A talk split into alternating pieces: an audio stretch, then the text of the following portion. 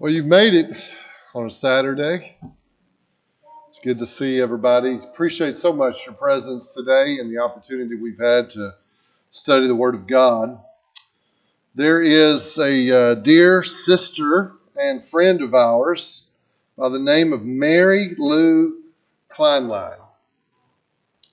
And you probably don't know who she is. Um, but there are many stories that could be told that parallel hers. She uh, grew up in Chicago. She was raised by some very conscientious parents, very moral people.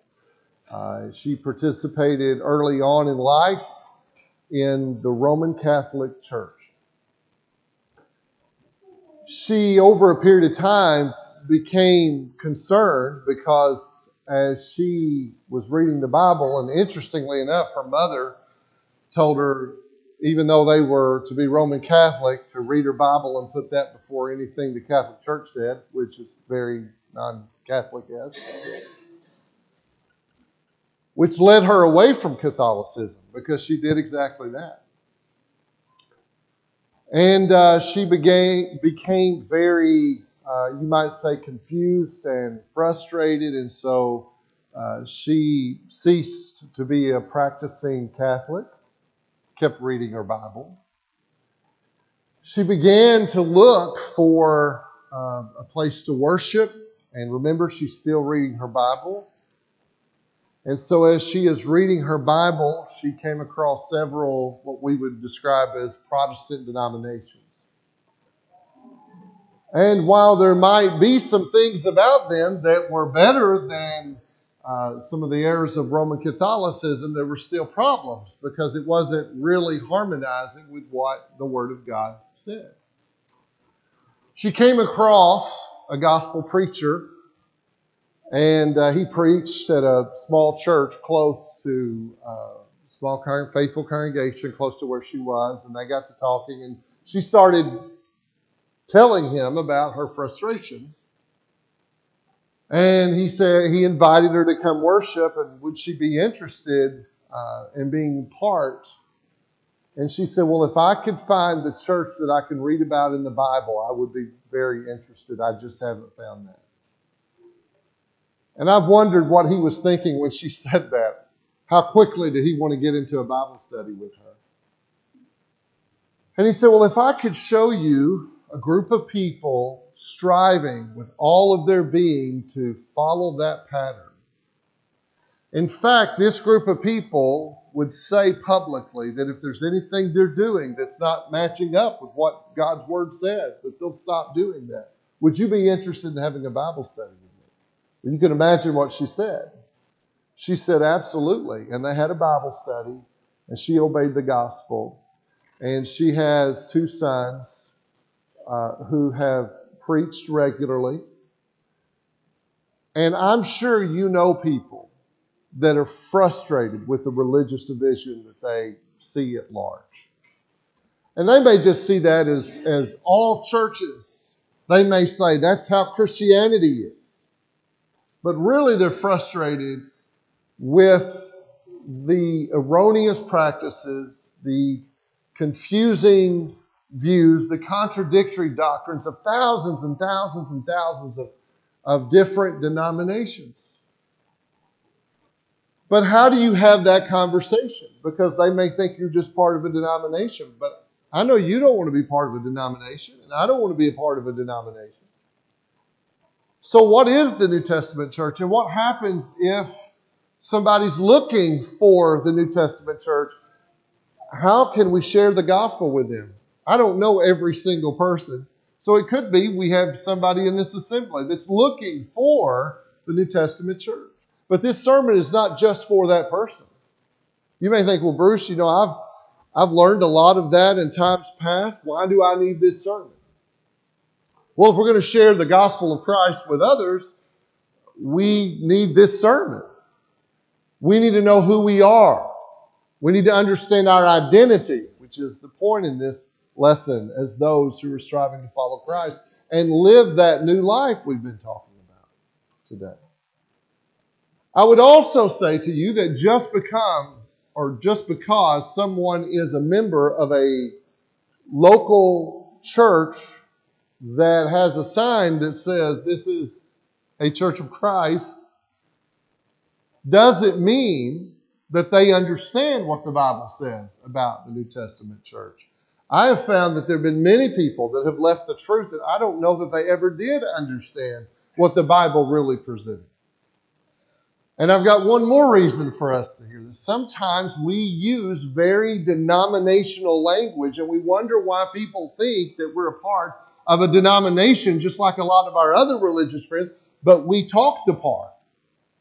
And so that concept being clear benefits us in sharing the gospel of Christ, understanding who we are as God's people, and preaching the gospel to the world. So as we as we think about some of these things, I hope that you'll say whether it's one, two, or three, we all really need to think about this. Even if we've thought about it before, I'm sure you've thought about it before. Let's think about the church described in the New Testament. So as we think about this idea of looking for the New Testament church, the first thing we need to do is really define our terms. And actually, from a biblical standpoint, this is a lot easier to define than it is from an unbiblical standpoint. That's where all the confusion kind of comes in.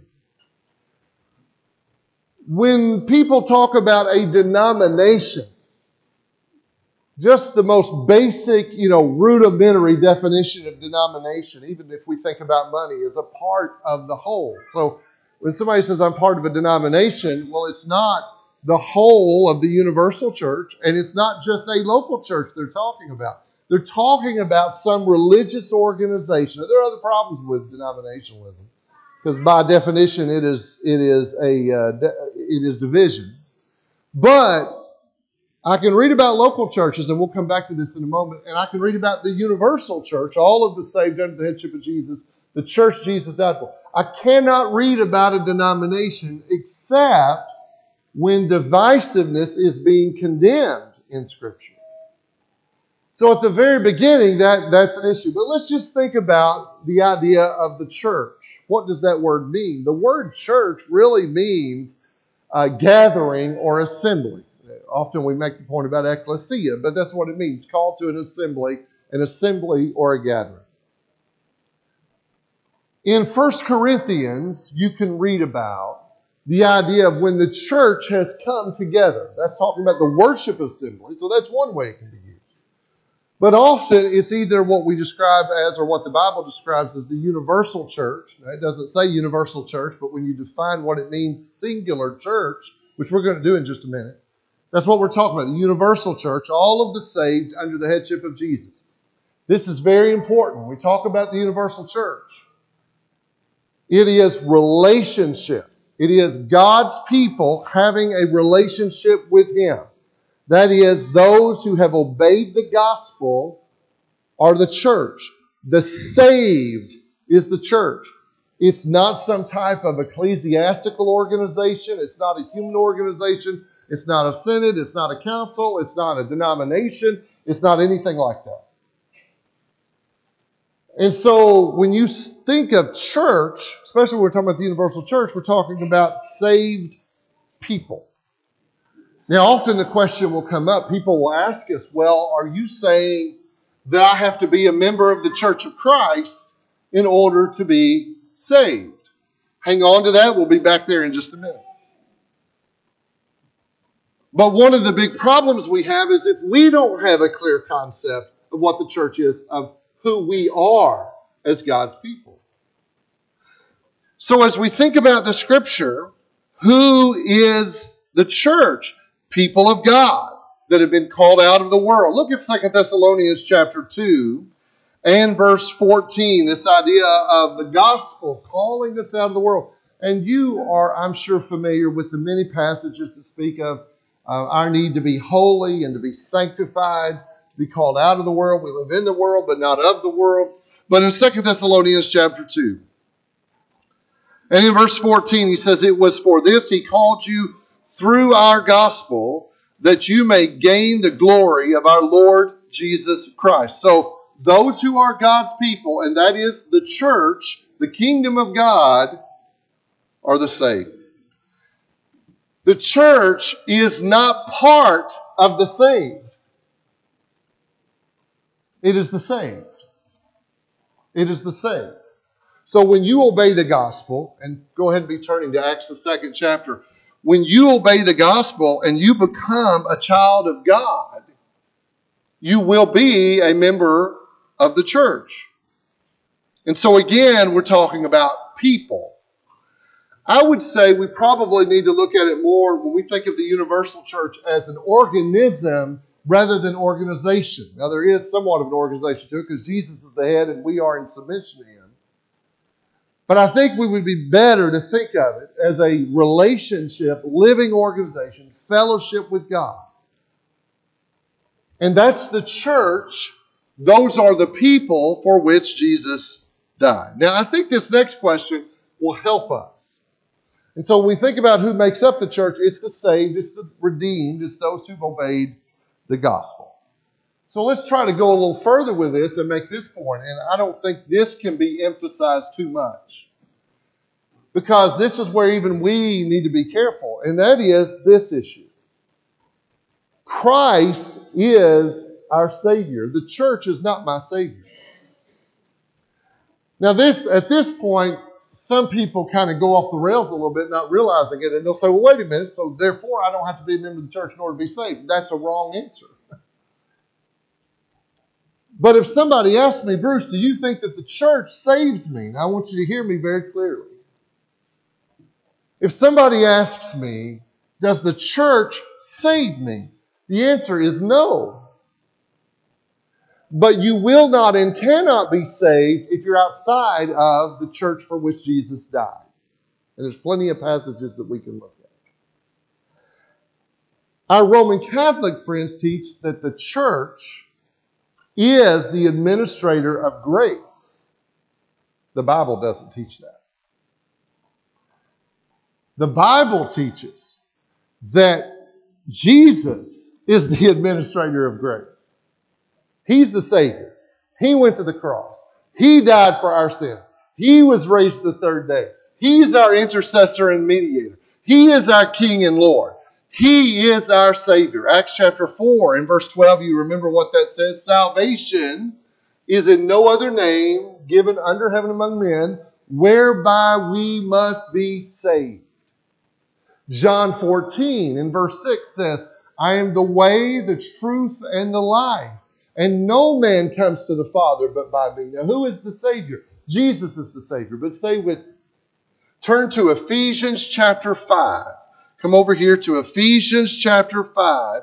And by the way, this is a wonderful context to show you, and to show us how important the church really is. And he, we know he's, even though he's talking about marriage, he's actually using marriage as an illustration of Christ in the church. Ephesians 5 and verse 32 says, This mystery is great, but I'm speaking with reference to Christ in the church. But look at verse 23 with me. He says, For the husband is the head of the wife, as Christ also is the head of the church, he himself being the Savior of the body. Now stay with me, and you are very well, even if it is sermon number two. Okay, the body is the saved. He that verse right there does it. Jesus is the Savior of the body. That's the church. In fact, Colossians 1 and Ephesians 4 and Ephesians 1 tells us there's one church, and the church is the body, and the body is the church. So he says Jesus is the Savior of the body. So who's my Savior? Jesus is. But this is this is where that question, and I really think sometimes the problem is somebody has one thing in mind. Maybe they have a misconception in mind, and we have something else in mind. But if you ask me, must I be a member of the Church of Christ in order to be saved? Let's define those terms quickly and ask that question. So, if church means the called together or the called out, or the assembly called by God's grace in the gospel. We'll go with called out. Or we'll just say saved. So, must I be a member of the saved body that Jesus died for in order to go to heaven? What if I asked it that way?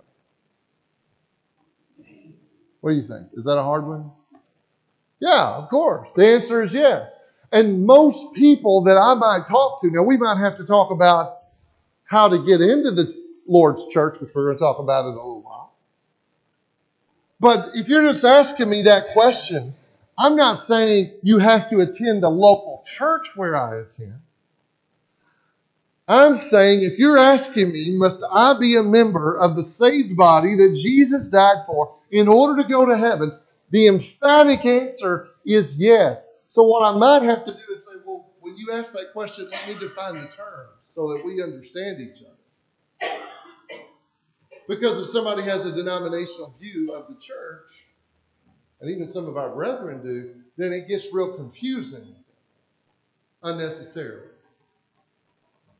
And so, on this point, if somebody says, Well, do you believe the church saves me? No, but the church is the saved. Think about it for a minute.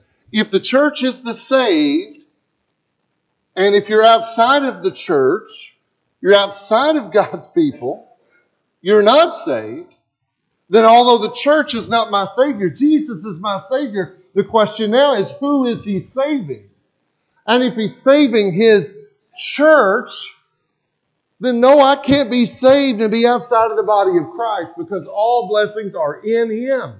That's Ephesians 1. When we look at Acts, the second chapter, come over to Acts 2, I think this becomes, if we could just read the text and just get rid of other concepts, I think it becomes clear. This is the day of Pentecost. Acts chapter 2, this is the day of Pentecost. And you remember that uh, they had heard that they had crucified Jesus. Jesus had been raised. He quotes from David, he quotes from Joel. And then in verse 36, therefore let all the house of Israel know for certain that God has made him both Lord and Christ, this Jesus whom you crucified. And they were cut to the heart and they asked, Brethren, what shall we do? That's that yielding question. What should we do to be saved? Then Peter said to them, Repent and each of you be baptized in the name of Jesus Christ for the forgiveness of your sins, and you will receive the gift of the Holy Spirit. Verse 41 says, So then, those who had received his word were baptized, and that day there were added about 3,000 souls. Verse 47, though, look at verse 47. They were praising God and having favor with all the people, and the Lord was adding to their number day by day those who were being saved. They didn't get a congregation together and vote on whether they thought that they were saved. It says the Lord added to the church. That's the universal church. That's saved people. So as they obeyed the gospel and they're baptized into Christ, they believe in Jesus, he says that the Lord, not men, the Lord added unto the church daily such as were being saved. Now, stay with me on that. Simultaneously, at the same time, when a person obeys the gospel, they are saved and they are added by the Lord. So, really, it's rather a redundant question if we understand that from this standpoint. You can't be saved and not added, and you can't be added and not saved. You might be a part of a local congregation, and be lost. But you can't be a member of the universal church and be lost at that time. When you obey the gospel, you're saved, and when you're saved, you're added. When you're added, you're saved. Therefore, if you ask me, can I be saved and not be a member of the church? No. Because that's a description of our relationship with God. 1 Corinthians 12 13 says, For by one Spirit we were all baptized into one body. And so as the Lord saves, He adds, and as He adds, He saves. So that helps a lot to me, for me. That helps a lot. Let's get down. We read Ephesians 5.23. We say Jesus is our Savior, but the church is the same. So, how is the term church used in the New Testament? We're really going to focus on those two usages. You have the universal usage and you have the local usage. And I know you're probably thinking, boy, have I heard this a lot. That's okay. That's great if you have, because I know places where they haven't. And also, sometimes when brethren concoct ideas that are not authorized and scriptural, they often reflect a misunderstanding of the church, which we'll come back to in a minute.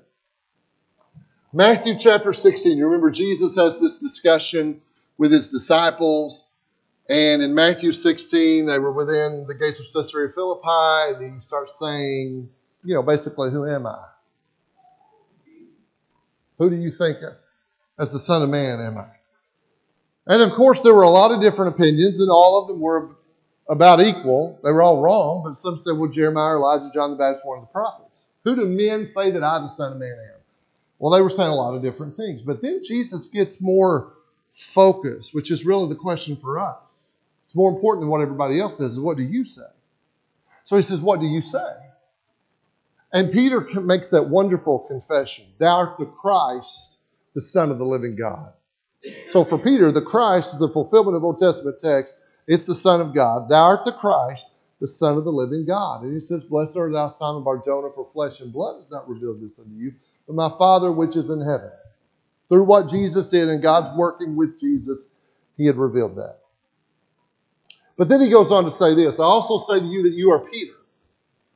And upon this rock, not Peter as the rock, but the rock or the foundation of the truth that he had stated.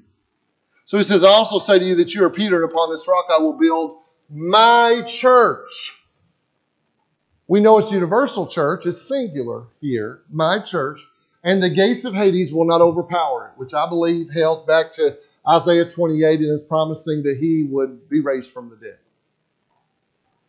But I just want you to see upon this rock I will build my church.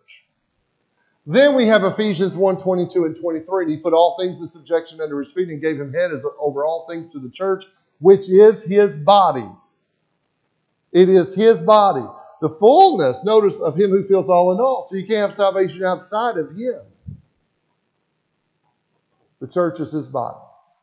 Then Ephesians 4, when you get those seven ones, you remember one baptism, one Father, one hope, one faith, all of that. But notice there is one body. Well, he already has told us the church is the body, and now we have one body. Then we have Colossians 1. He is also the head of the body, the church. So he's the head of the church. He's the head of the body. The body is the church. The church is the body. There's one body, therefore, how many churches are there? Well, in this sense, there's one church. If we're talking universal, we're talking about who's saved.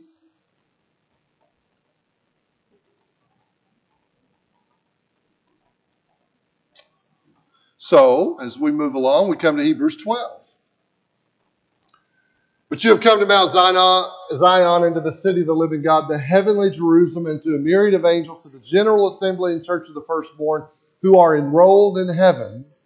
We're the firstborn ones. And to God, the judge of all, and to the spirits of the righteous made perfect. How's he using the term church? And so, as we go through the scriptures, this is what we see. That's how the term church is being used. So when you think of church, when you come to a passage like Savior of the body or Upon this rock I will build my church or any passage like that, when you see church, you need to think saved people. Saved people. Because that's what we're talking about. It refers to the relationship of God's people through Christ. And we read a number of passages that makes that point. Now, what's interesting is we have these different descriptions that reference our relationship to Jesus. Let me give you a, a, quick rundown of that. So, the idea of the church, well, Jesus is the one who calls, but if you're obedient, you are the called. The church of God in Acts 20 and verse 28 indicates that Jesus shed his blood for his people. Therefore, they are the purchased of God. The body of Christ in 1 Corinthians 12. Jesus is the head, we are members. The kingdom of God. He is king, the kingship of Jesus. We are his citizens. The family of God in 1 Timothy 3:15. God is our Father, Jesus is his Son, we are his, God's children. We read about the temple of God. He is our high priest. We are priests. We have access to God, the church of the firstborn.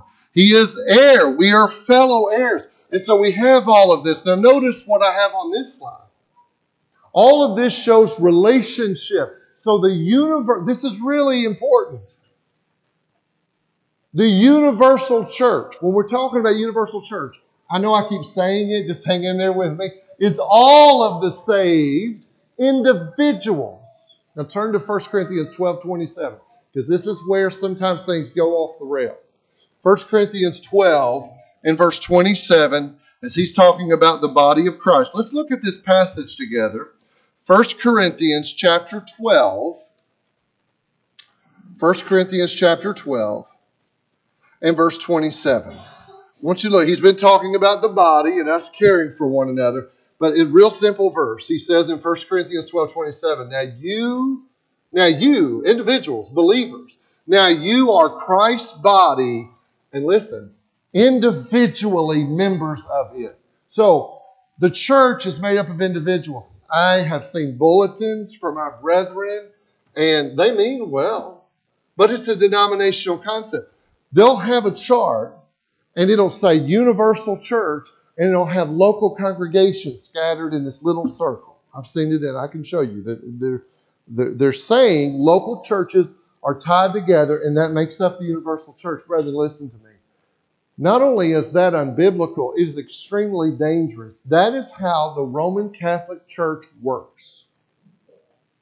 That's what led to Catholicism when our brethren come up with structures that really, or, or you know, they want to organize things that violate the autonomy of the local congregation, it often has to do with that concept. And if we just understand that the, the universal church is relationship of individuals to Jesus, doesn't matter where they are, doesn't matter what continent they're on, that's what the universal church is.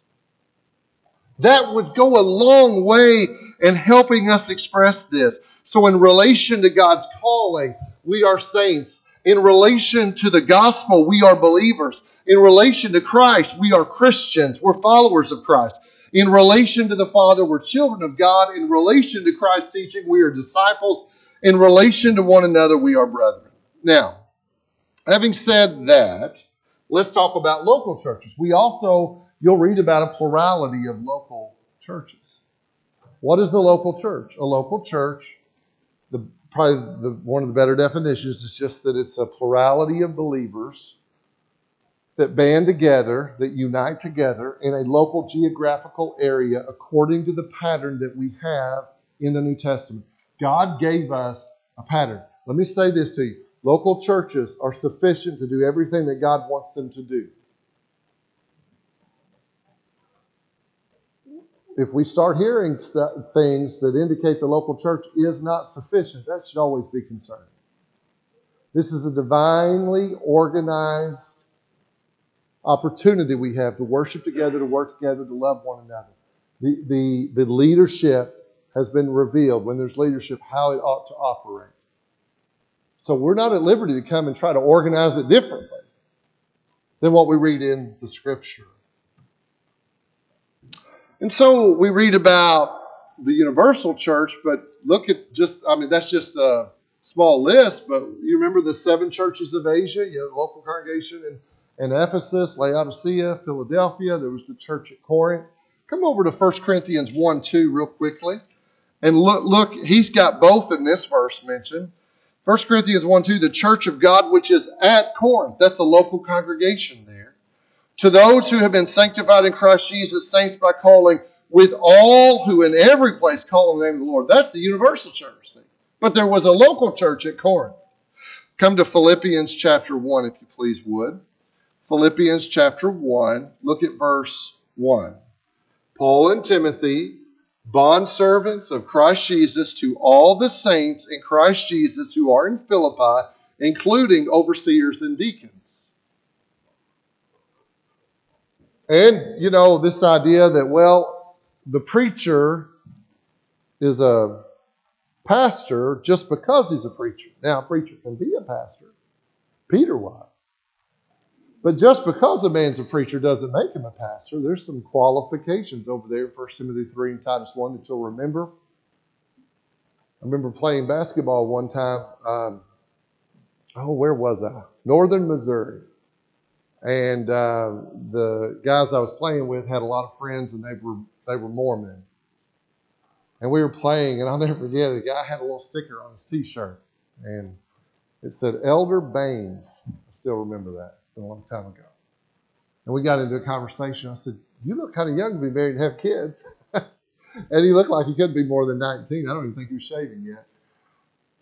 But that's that's one organization, just to give you an idea, that doesn't fit what the scriptures say. Because 1 Timothy 3, that you know, talks about being the husband of one wife and faithful children and etc. So there's some qualifications of elders. There's qualifications for deacons serving in that technical, formal way. You know, we're all servants. We can serve in a non-technical way as Christians, but my point to you is the Bible lays things out, and that's what Philippians 1 1 is talking about. There, there's not to just be one elder, there's a plurality of elders. Acts chapter 14, verse 23. Elders were appointed for a reason. We read that they, one place says they were, uh, when you read Titus 1, Acts 14, 23, I think Acts 14, 23 says they were appointed in every church. Titus 1 says in every city. Well, in every city means in every church. Each congregation had them. Elders oversaw that congregation, not some other congregation.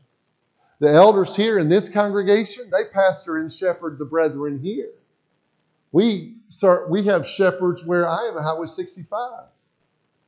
And I'm one of five men that serve in that capacity there. We shepherd that flock. We don't shepherd this flock.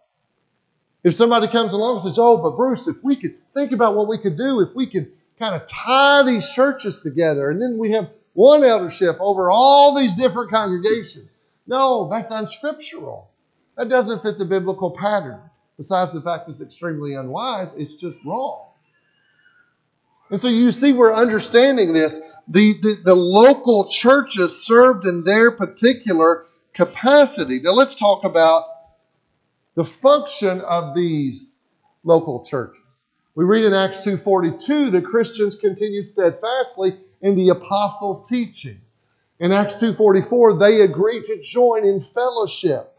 That's joint sharing together. That's how God wants it. They worship in a common assembly when the churches come together. They submit to a common oversight. And so you have a plurality of men that meet the qualifications that the Holy Spirit has revealed. Acts 20 says they're to shepherd and protect the flock. You have six terms, three pairs of six terms. They're not different levels of offices. It's talking about the same work. It's just looking at it from a different perspective. So, pastors and shepherds. You have shepherds, you have overseers, you have presbyters, you could go on. You know the six terms. And so he's not saying, well, you have this level of, of office or work, and then you go up to this level, and then you get a big promotion, and then you move up to this. No. Those are all descriptions. Elders are shepherds, shepherds are elders. And by the way, look at Acts chapter 20, and the text makes this clear. Paul is not talking to different people, he's talking to the same folks. Acts 20 and verse 17 from Miletus, he sent to Ephesus and called to him, look at this, the elders of the church, that church at Ephesus. Now come on down to verse 28. As he's talking to them, he says, Be on guard for yourselves and for all the flock among which the Holy Spirit has made you overseers. So there we have overseers to shepherd. There we have shepherds, the church of God, which he purchased with his own blood. You've got at least three terms right there in the same chapter. And that's, that makes all the sense in the world. If we follow God's pattern.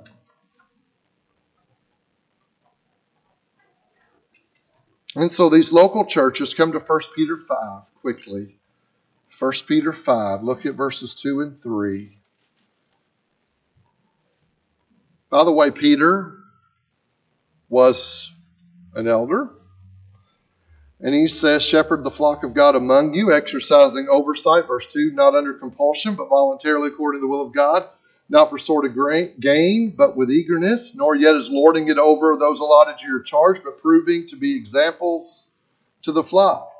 These elders are going to give an account on the day of judgment, and that's a heavy, heavy responsibility for how they oversaw the souls that were under their charge. And that work is to evangelize and edify and to carry out benevolence. It is not to foster division or denominationalism or anything of that kind. And so there's a lot more that could be said.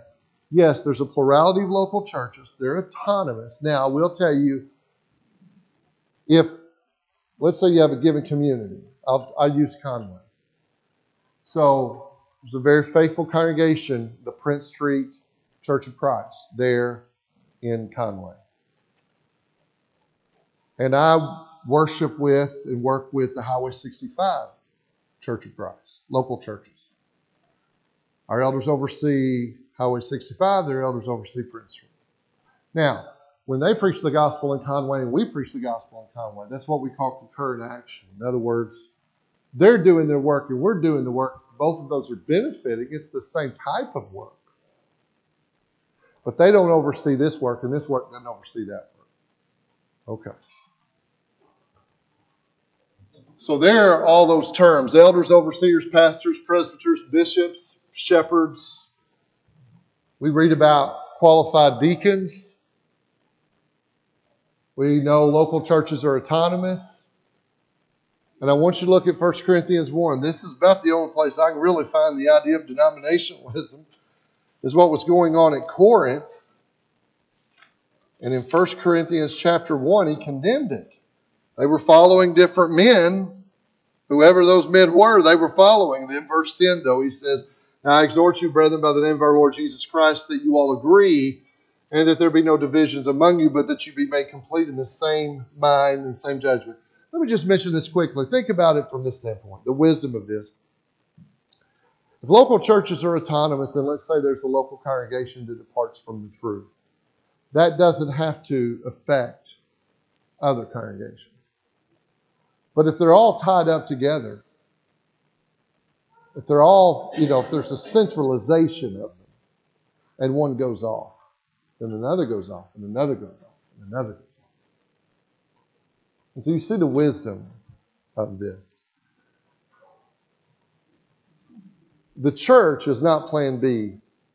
It was prophesied in Daniel 2, it was prophesied in Isaiah 2, we, it was promised by Jesus in Matthew 16, and we read in Ephesians 3, it was the manifold, eternal purpose of God as it was revealed. And then finally, and here's our, our final point, but here's the question so here's the real big question. Okay, once I understand this, I know that I need to be a member of the church in order to be saved. I need to be part of the saved. That's what the church is. So what do I do to become a member of it? That's the real big question. So here are just three passages again I'll mention to you.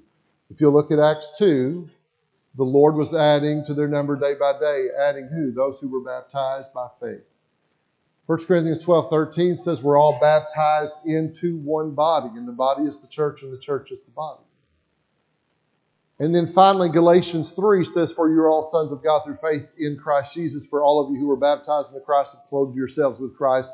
There is neither Jew nor Greek, there is neither slave nor free, there is neither male nor female. For you're all one in Christ Jesus. By faith, we are baptized into Christ. And to be in Christ is to be in the church, and to be in the church is to be in Christ. You've listened very well this afternoon. Thank you. Think about these things. The truth really is rather simple. It takes the doctrines of men to make things complicated. So let's hold to the truth of the gospel. If you're not God's child and you want to be a member of the Lord's church, you want to be part of the saved, obey the gospel now. Together we stand and we sing.